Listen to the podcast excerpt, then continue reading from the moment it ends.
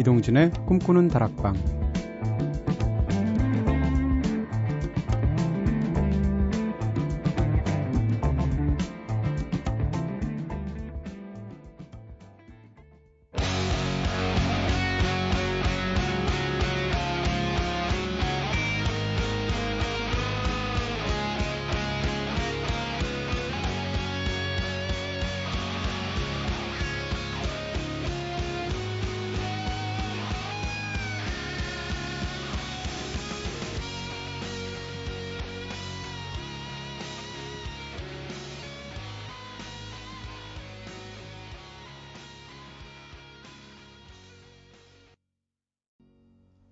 안녕하세요. 이동진입니다. 이동진의 꿈꾸는 다락방 오늘 첫 곡으로 들으신 노래는요. 위저였죠. Perfect Situation 들었습니다. 위저 참 기분 좋은 음악 하는 미국 밴드죠. 예전에 위저 콘서트에 한번 간 적이 있는데, 네, 그 수많은 청중들이 위저 팬들이 고유의 하는 어떤 턴 동작이 있거든요. 두 손을 쫙 펴서 엄지를 양손에 교차시켜서 W자를 만듭니다. 네. 그리고 나서 하늘을 향해서 번쩍번쩍 드는 거죠. 박자에 맞춰서. 그 모습을 뒤에서 보는데, 와, 장관이다.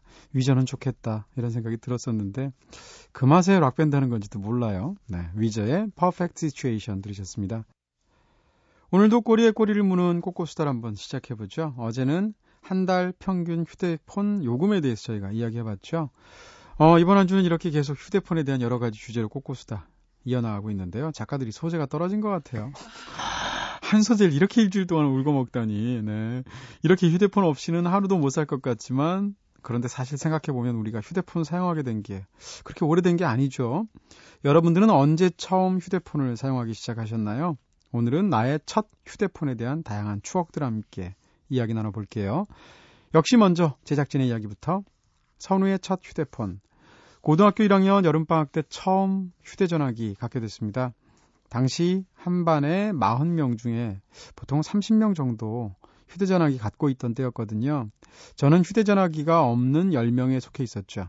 그러다가 여름방학 때 은색의 파란색 줄로 포인트가 들어가 있었던 64화음 폴더폰이 생겨서 들뜬 마음에 열심히 벨소리도 다운받고 셀카도 찍고 했던 기억이 나네요. 결국 그 휴대전화기는 2년 후 통화 중 넘어져서 네 두동강 나서 이별을 했지만요 하셨습니다.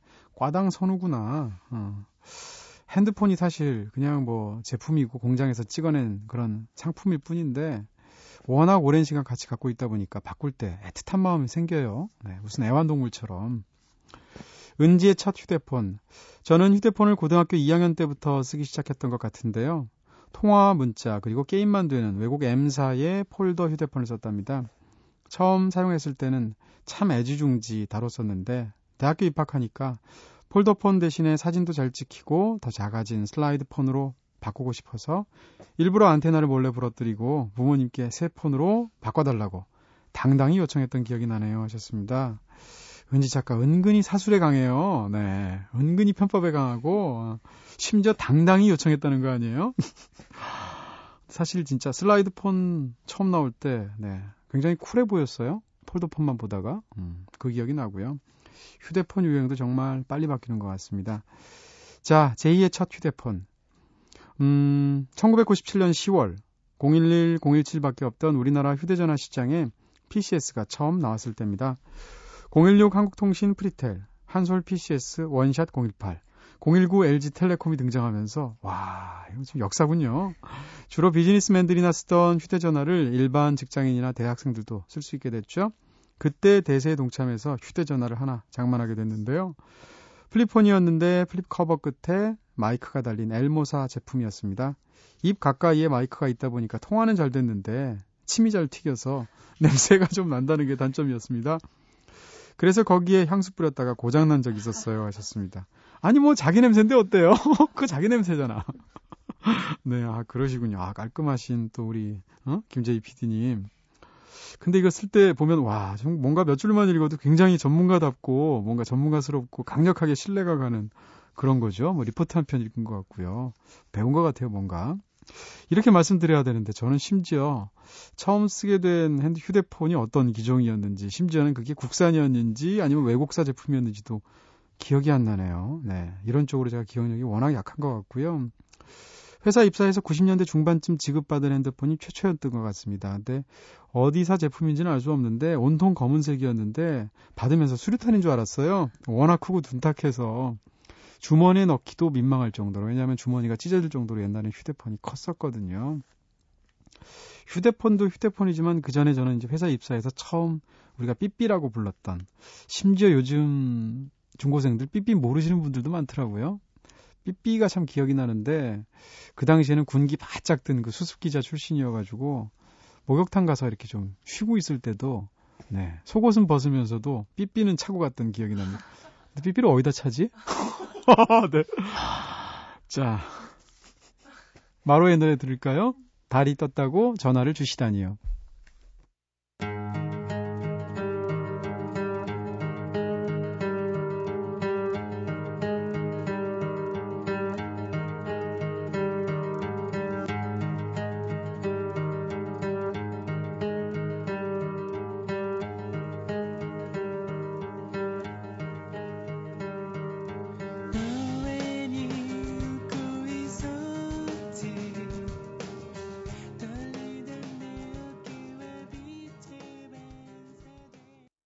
마로의 노래 달이 떴다고 전화를 주시다니요. 들었습니다. 자, 여러분께서는 지금 이동진의 꿈꾸는 다락방 듣고 계십니다. 네, 달이 떠도 전화를 주고, 비가 오면 또 비가 온다고 전화 주고, 첫눈 오면 첫눈 온다고 전화 주고, 네. 좋죠? 꿈다방 앞으로 보내주신 이야기들 함께 나눠보도록 하겠습니다. 꿈다방 게시판으로 어수진님께서, 어, 남자친구에게 보내는 애정 가득한 편지입니다. 감정 기복도 심하고 제멋대로인 저를 언제나 큰 오빠처럼 감싸주는 남자친구에게 사랑한다는 말과 고맙다는 말 전하고 싶습니다. 언제나 오빠는 곧 부족하다고 말하지만 나한테는 세상에서 제일 크고 넓은 사람이에요.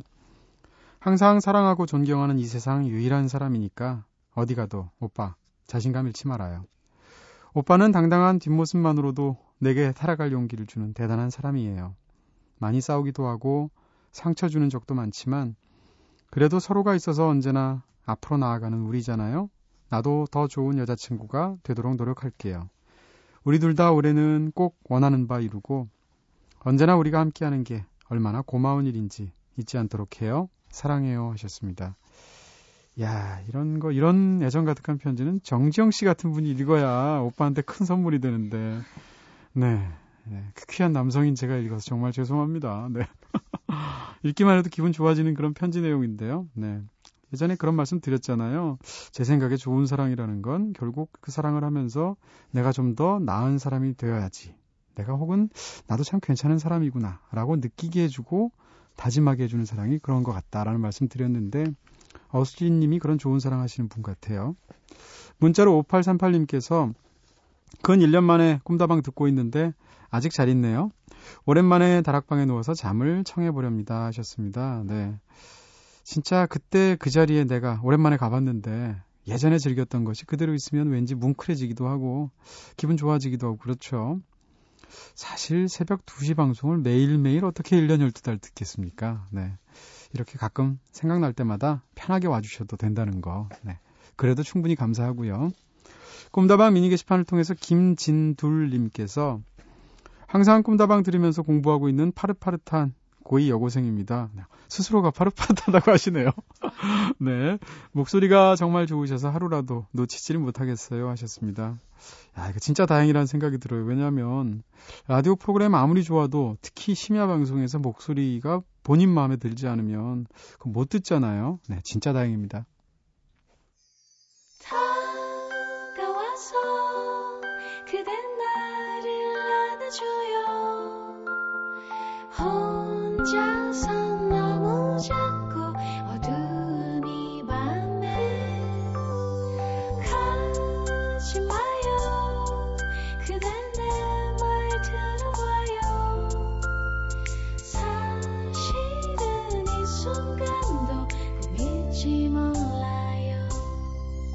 이동진의 꿈꾸는 다락방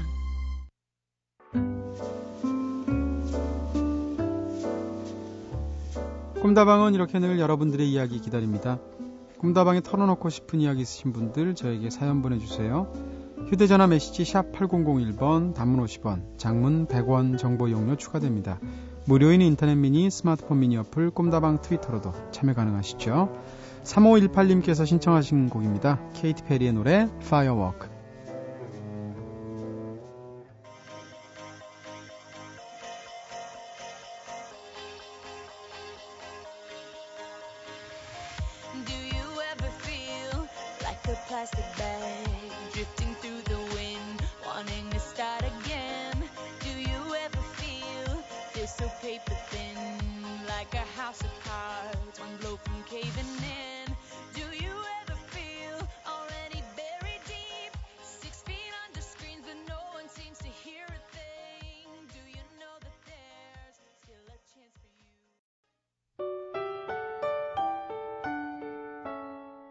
새벽 2시. 이동진의 꿈꾸는 다락방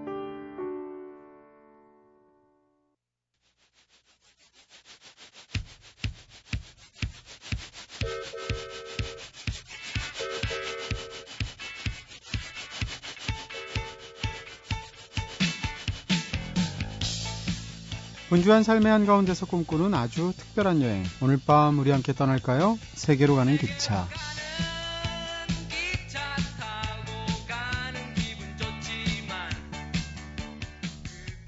일주일에 한 번씩 모든 걱정, 근심 다 내려놓고 다락방에서 훌쩍 여행 떠나는 날이죠.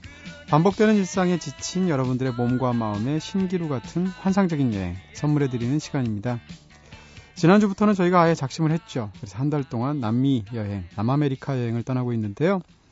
첫 번째 도시는 남미의 파리라고 불리는 아르헨티나의 수도 부에노스아이레스로 지난주에 함께 떠나봤습니다. 방송 듣고 나서 네, 곳곳에서 남미야리 하시는 분들 여기저기서 속출했죠. 꿈다방 미니 게시판에서 박수미님께서 오, 한 달간 남미 여행이라 진짜 여행병 나게 생겼어요.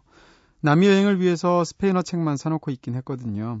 꿈다방에서 알려주신 여행 루트 진짜 탐나네요.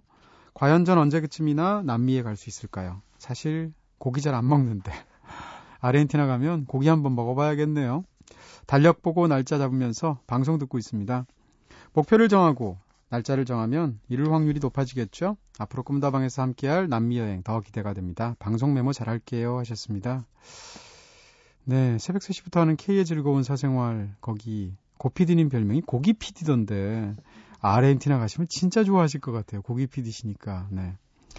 참 희한한 프로그램이긴 해요. 작가는 생선 작가, PD는 고기 PD야. 네. 재밌는 프로그램입니다. 자, 유희정님께서도 저도 남미 가고 싶어서 일단 막연하게 브라질 월드컵에 가보겠다고 저금통 하나 마련하긴 했는데 돈통이 영 채워지질 않네요 하셨습니다. 이 브라질 월드컵 찾아보니까 내년으로 바로 다가왔는데요. 2014년. 와. 동전만 모아서, 네. 저금통 몇 개가 도대체 필요해야 브라질 가는 왕복 비행기 티켓 한 장을 얻을 수 있을까요? 네. 노경란님께서는, 아, 오늘 방송 진짜 좋습니다. 제가 특히 남미에 대한 환상이 많아서 그런지 더 꿈 같았어요. 하셨습니다. 못 가본 데 대한 환상이 더 커지잖아요. 저도 여행을 꽤 많이 다닌 편인데 남미를 못 가봐서 더 저한테도 그런 느낌이 있고요. 또 우리가 남미 문학하면 제일 먼저 떠오르는 게 마르케스나 바르가스 요사나 이런 작가들의 마술적 리얼리즘 뭐 이런 거잖아요. 그래서 그런지 남미를 생각하면 더 환상적인 여행지처럼 느껴집니다. 네. 자, 세계로 가는 기차 오늘도 여행을 이어가야죠. 지난주에 예고해드린 바와 같이 오늘은 부에노스아이레스에서 남미 대륙의 최남단 파타고니아 지역으로 한번 떠나볼까 합니다. 파타고니아는 아르헨티나와 칠레 두 나라에 흐르는 콜로라도 강 이남의 남위 39도 아래 지역을 일으키는, 일컫는 말인데요. 서쪽으로는 안데스 산맥 너머에 빙하와 산을 품고 있고 동쪽으로는 고원과 낮은 평원을 지나서 대서양까지 이어지는 광대한 땅을 가지고 있는 곳이죠. 도보 여행가들에게는 죽기 전에 꼭 한번 가봐야 할 필수 트레킹 코스로 꼽힌다고 하는데요. 거친 원시성이 문명을 압도하는 곳. 네, 저도 정말 가보고 싶은 파타고니아로 지금부터 함께 가시죠.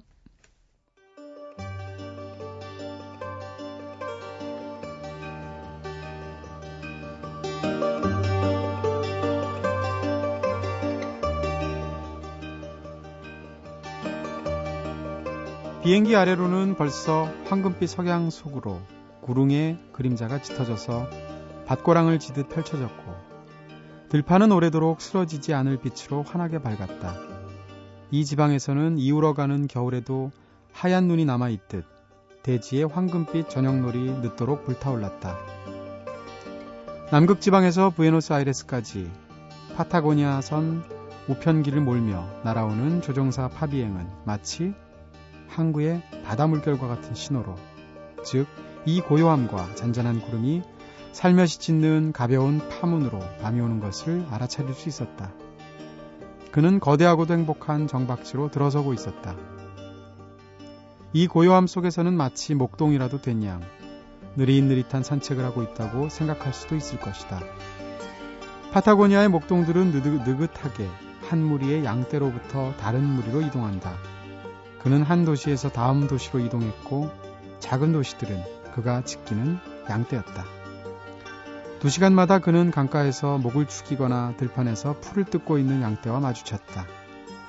때로 그는 바다보다도 인적이 드문 대초원을 100km 지나서 외딴 농가와 마주치기도 했는데 그건 마치 인생이라는 짐을 싣고 대초원에 출렁이는 물결 속에서 뒷걸음질 쳐가는 것처럼 보였다. 그러면 그는 배에게 인사하듯 비행기 날갯짓으로 인사를 보냈다.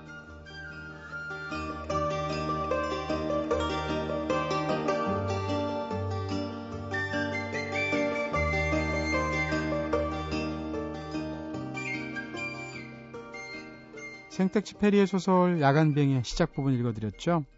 네, 이처럼 파타고니아는 소설의 무대가 되어서 많은 사람들의 상상력과 모험심을 자극하기도 했었는데요. 하지만 이것뿐만이 아니죠. 셰익스피어가 이곳에서 그의 마지막 작품 템페스트의 영감을 얻기도 했다고 하고요. 조나단 스위프트의 소설 걸리버 여행기에 나오는 네, 거인국의 모델을 제공하기도 했었죠. 파타고니아의 매력에 푹 빠진 브루스 채트윈, 폴 서로, 루이스 세풀베다, 그리고 찰스 다윈 네, 이런 사람들은 기행문을 책으로 남기기도 했는데요. 그 중에서 가장 유명한 것이 브루스 채트윈의 파타고니아, 그리고 루이스 세풀베다가 쓴 파타고니아 특급 열차죠. 이처럼 많은 문화 작품들을 통해서 사람들은 파타고니아라는 곳을 세상의 끝, 미지의 세계, 일상의 탈출구 같은 곳으로서 선망하기 시작했는데요. 실제로 미국 서부 개척 시대를 잇는 제2의 개척지로 각광받기도 했었습니다. 아, 개인적으로 저는 파타고니아라는 곳을 떠오르면 제일 먼저 연상되는 시가 하나 있는데요. 바로 블레즈 상드라르스라는 프랑스 시인의 시죠. 제목이 굉장히 길어요. 프랑스의 소녀 잔느와 시베리아 횡단 철도의 산문이라는 시인데 어, 블레즈 상드라르스는 시도 워낙 멋지지만 그 사람의 일생도 워낙 드라마틱합니다. 세계 1차 세계대전에 직접 자원을 했었고요. 자원을 해서 전투를 벌이다가 네, 오른팔을 잃게 되죠. 그리고 나서 남아있는 한쪽 팔인 왼팔로 평생 시를 썼고요. 세계 곳곳을 여행했던 프랑스 시인인데 한마디로 타고난 보헤미안이라고 할 수가 있는 그런 시인입니다. 자, 이 시 읽으면 정말 당장 여행이 떠나버리고 싶고 그 중에서도 파타고니아가 가보고 싶어지는 그런 상상이 드는데 어떤 느낌인지 한번 제가 직접 낭독해 볼게요.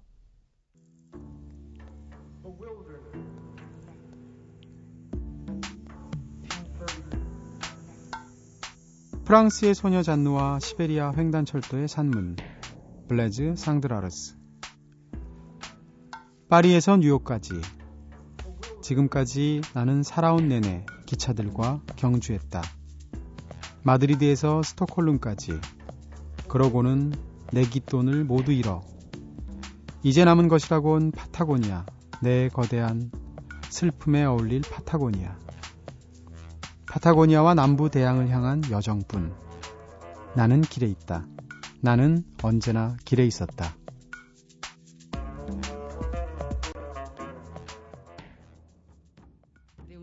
tan cotidiano que ni usted ni sus hermanos se han detenido a pensar. Y es por costumbre nomás, por haber nacido aquí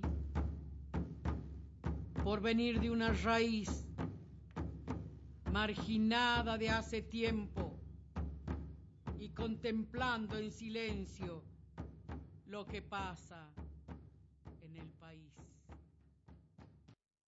레온 히에코의 노래 El Embudo 들으셨습니다. 네. 부제가 Homenaje a la Patagonia라고 붙어 있다고 하는데요. 파타고니아의 경배를 이란 뜻, 뜻이라고 해요. 어, 아까 블레즈 상드라르스의 시 읽어드렸는데 예전에 블레즈 상드라르스의 전기에 해당하는 글을 읽으면서 굉장히 깊은 인상을 받았거든요. 와 정말 저렇게 살고 싶다. 어디에도 적을 두지 않고 바람처럼 구름처럼 살고 싶다 이런 마음이 있었는데 현실은 네 그냥 꿈다방 들으셔야죠 뭐.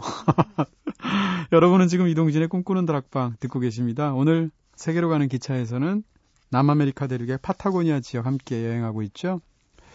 어, 파타고니아라는 지명은 파타곤이라는 말에서 시작됐다고 하는데요. pata라는 말이 스페인어로 발이란 뜻이고요. 곤이란 말이 크다라는 뜻이라고 합니다.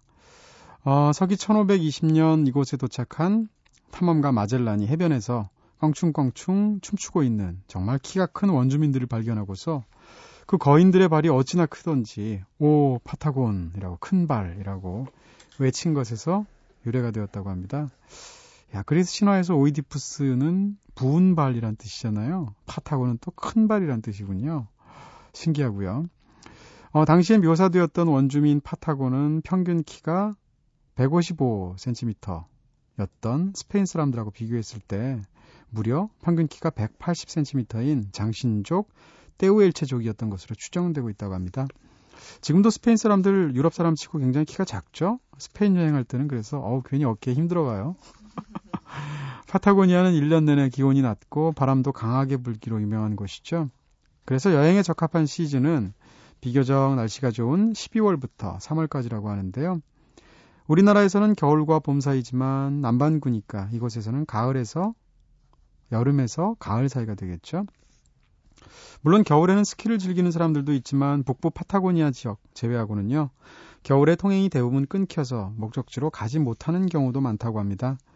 우선 파타고니아는 콜로라도강 이남 지역으로 모두 따지자면 크게 북부 파타고니아 그리고 남부 파타고니아로 편의상 나누고 있는데요. 북부 파타고니아는 남미의 스위스라고 불리우는 아르헨티나의 바릴로체라든가 칠레 항구 도시인 푸에르토 몬트 같은 네, 이런 곳에서 여유롭게 호수와 바다 풍경 즐기실 수 있다고 하고요. 루이스 세풀베다가 쓴 파타고니아 특급 열차 여기를 보면 감격을 느낄 수 있는 네, 특급 열차가 운행이 되는데 이게 북부 파타고니아의 추부 지방에서 짧게 운행된다고 합니다. 하지만 뭐니 뭐니 해도 파타고니아의 진정한 매력이라면 용감한 모험가들조차 겸손하게 만들었다는 설산, 빙하, 끝없는 초원으로 이어지는 트레킹 코스가 아닐까 싶은데요. 아름다운 남부 파타고니아 지역에 있다고 하죠. 대표적인 도시들로는 아르헨티나의 엘 칼라파테, 그리고 엘 찰텐, 칠레 푸에르토 나탈레스 같은 곳인데요. 이 세 곳 모두 다른 도시들에 비해서 비교적 가까운 곳에 위치해 있어서 차례차례 구경하시면서 점차 남쪽으로 이동하시는 경우가 많습니다. 부에노스아이레스에서 남부 파타고니아 지역의 도시들까지는 비행기와 버스를 이용해서 이동할 수가 있다고 하는데요. 시간을 좀 넉넉하게 잡고 가시는 여행이라면 비행기 대신에 버스를 통해서 파타고니아 곳곳을 누비면서 광활한 대지의 풍경을 만끽해 보는 것도 파타고니아를 제대로 느낄 수 있는 좋은 방법인 것 같습니다. 버스를 타고 이동하게 되면 북부 파타고니아에 있는 바릴로체 혹은 남부 파타고니아에 있는 리오가예고스를 경유하는 경우가 많다고 하죠. 자, 이쯤에서 노래 한 곡 듣고 와서 본격적으로 트레킹 떠나보도록 하겠습니다. 어, 메르세데스 소사의 노래 들을까요? 그라시아스 알라비다. 삶에 감사한다는 뜻이라고 합니다.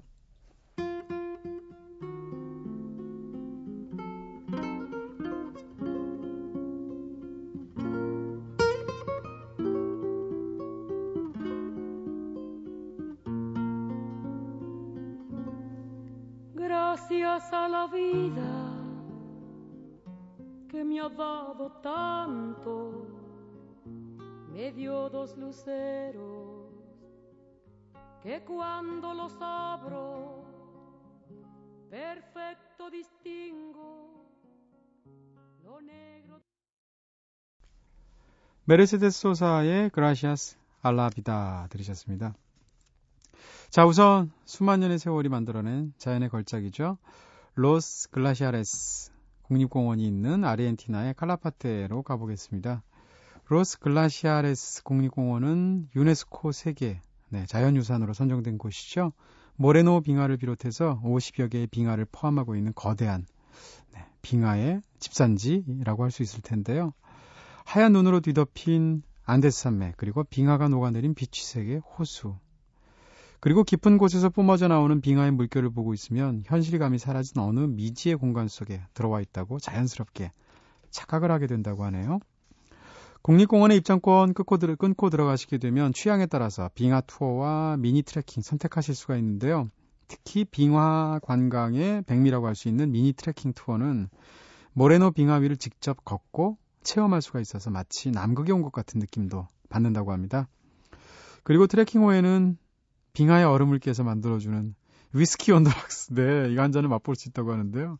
이 맛이 진짜 기가 막히다고 하네요. 이것 때문에라도 꼭 가야겠다는 생각이 드네요. 자, 그리고 이곳에서 빙하 투어를 할 때는 도시락 챙겨가는 게 좋다고 하는데요. 관광객들을 위한 레스토랑에서 음식 주문해서 먹을 수 있긴 하지만 그 가격이 상당히 비싼 편이라서 대부분 야외에서 직접 준비해온 도시락을 먹는 사람들이 더 많다고 하죠. 진짜 기분 각별해지는 도시락일 것 같고요. 자, 이제 칼라파테에서 빙하 투어를 다 마치셨다면 4시간 정도 버스 타고 달려서 엘 찰텐으로 가보도록 하겠습니다. 이것을 찾는 사람들은 흘린 땀방울만큼 정직한 아름다움을 만나볼 수 있는 트레킹에 도전하기 위해서라고 하는데요. 칼라파테가 비용은 많이 들어도 대부분 배나 버스를 이용해서 편안하게 둘러볼 수 있는 곳인데 비해서 엘찰테는 산 넘고 물 건너 직접 두 발로 찾아가야 만날 수 있는 그런 안데스 산맥의 장관이라고 하죠. 그래도 초보 여행자들도 쉽게 접근할 수 있는 코스로는 또레산 코스 그리고 피츠로이 코스 이 두 코스를 꼽을 수 있다고 하는데요.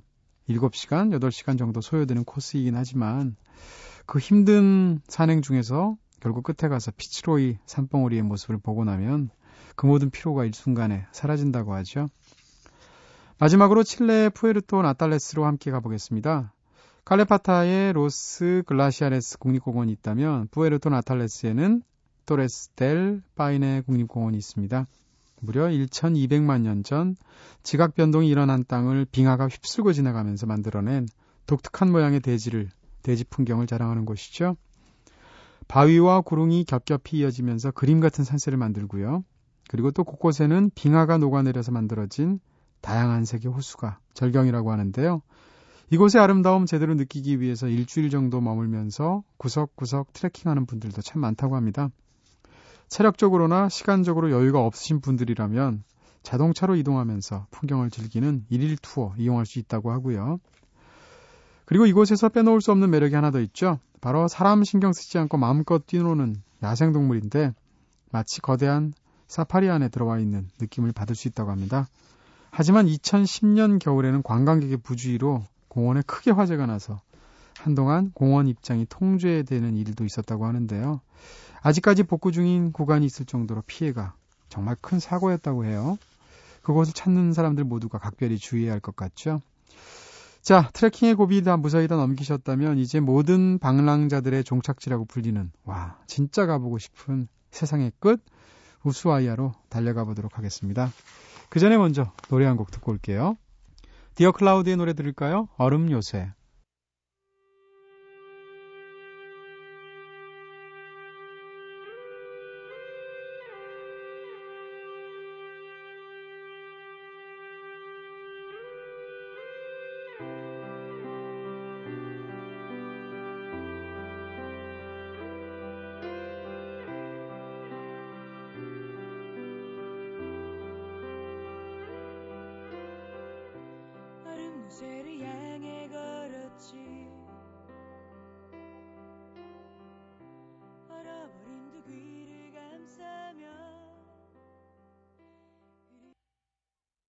一九九七年的一月，我终于来到世界的尽头。这里是美洲大陆南面的最后一个灯塔，再过去就是南极。忽然之间，我很想回家。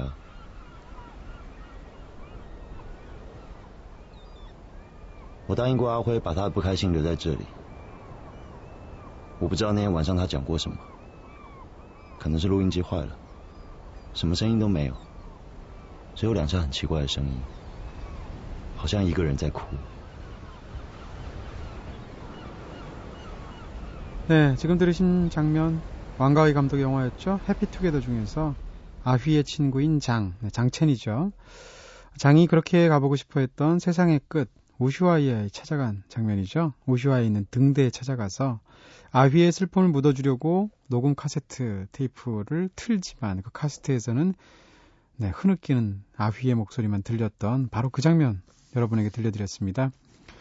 자, 세상의 끝을 두, 두 눈으로 직접 확인한 후에 길고 긴 방랑에 종지부를 찍게 된 대만 청년 장, 그리고 아무도 모르게 슬픔을 묻어두고 싶었던 홍콩 청년 아휘.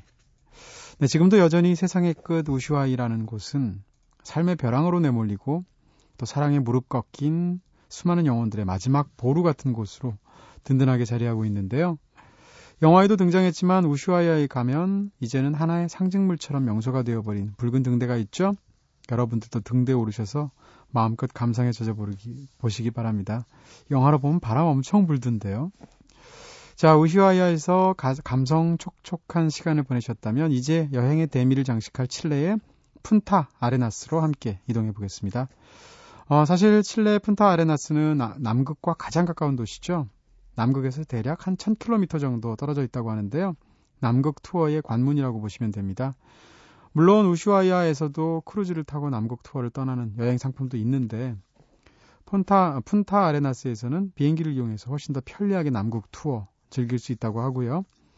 시간과 재정적인 여유가 있다면 이 두 도시에서 투어 상품을 사서 대략 10박 10일 정도의 여정으로 남극에 다녀올 수 있다고 하는데요. 어, JPD님이 알려주신 고급 정보에 따르면 남극 투어를 가면 신기하게도 온천이 있어서 수영복을 입고 온천을 하고 온천도 하고 펭귄들이랑 놀 수도 있다고 하는데 신기하네요. 남극에 온천이 있어요. 네. 하지만 시간과 재정적인 여유가 잘 안 되신다고 좌절하시는 분들 네. 아직 좌절하실 필요가 없습니다. 꽝 대신 닭이라고 푼타 아레나스에서 배를 타고 2시간 정도 들어가면 마젤란 해협에 막달레나라는 섬이 있는데요. 이곳은 야생 펭귄이 30만 마리나 살고 있는 펭귄 섬이라고 하죠. 뒤뚱뒤뚱 아장아장 걸어다니는 펭귄들 보고 있다 보면 남극에 가지 못한 아쉬움이 눈 녹듯 사라지실 겁니다. 근데 여기는 온천은 없잖아요. 자, 오늘은 이렇게 막달레나 섬을 끝으로 비, 길을 잃은 사람들의 안식처, 가도 가도 끝없는 미지의 땅, 파타고니아로 함께 여행 떠나봤습니다. 자, 체력적으로 힘든 만큼 보람도 배가 되는 여행 코스가 아닌가 싶은 생각이 들고요.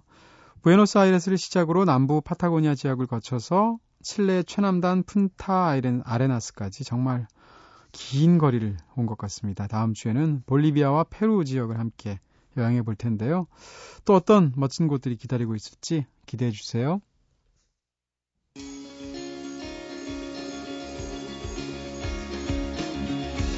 영화, 책, 여행, 음악이 있는 시간. 꿈꾸는 다락방.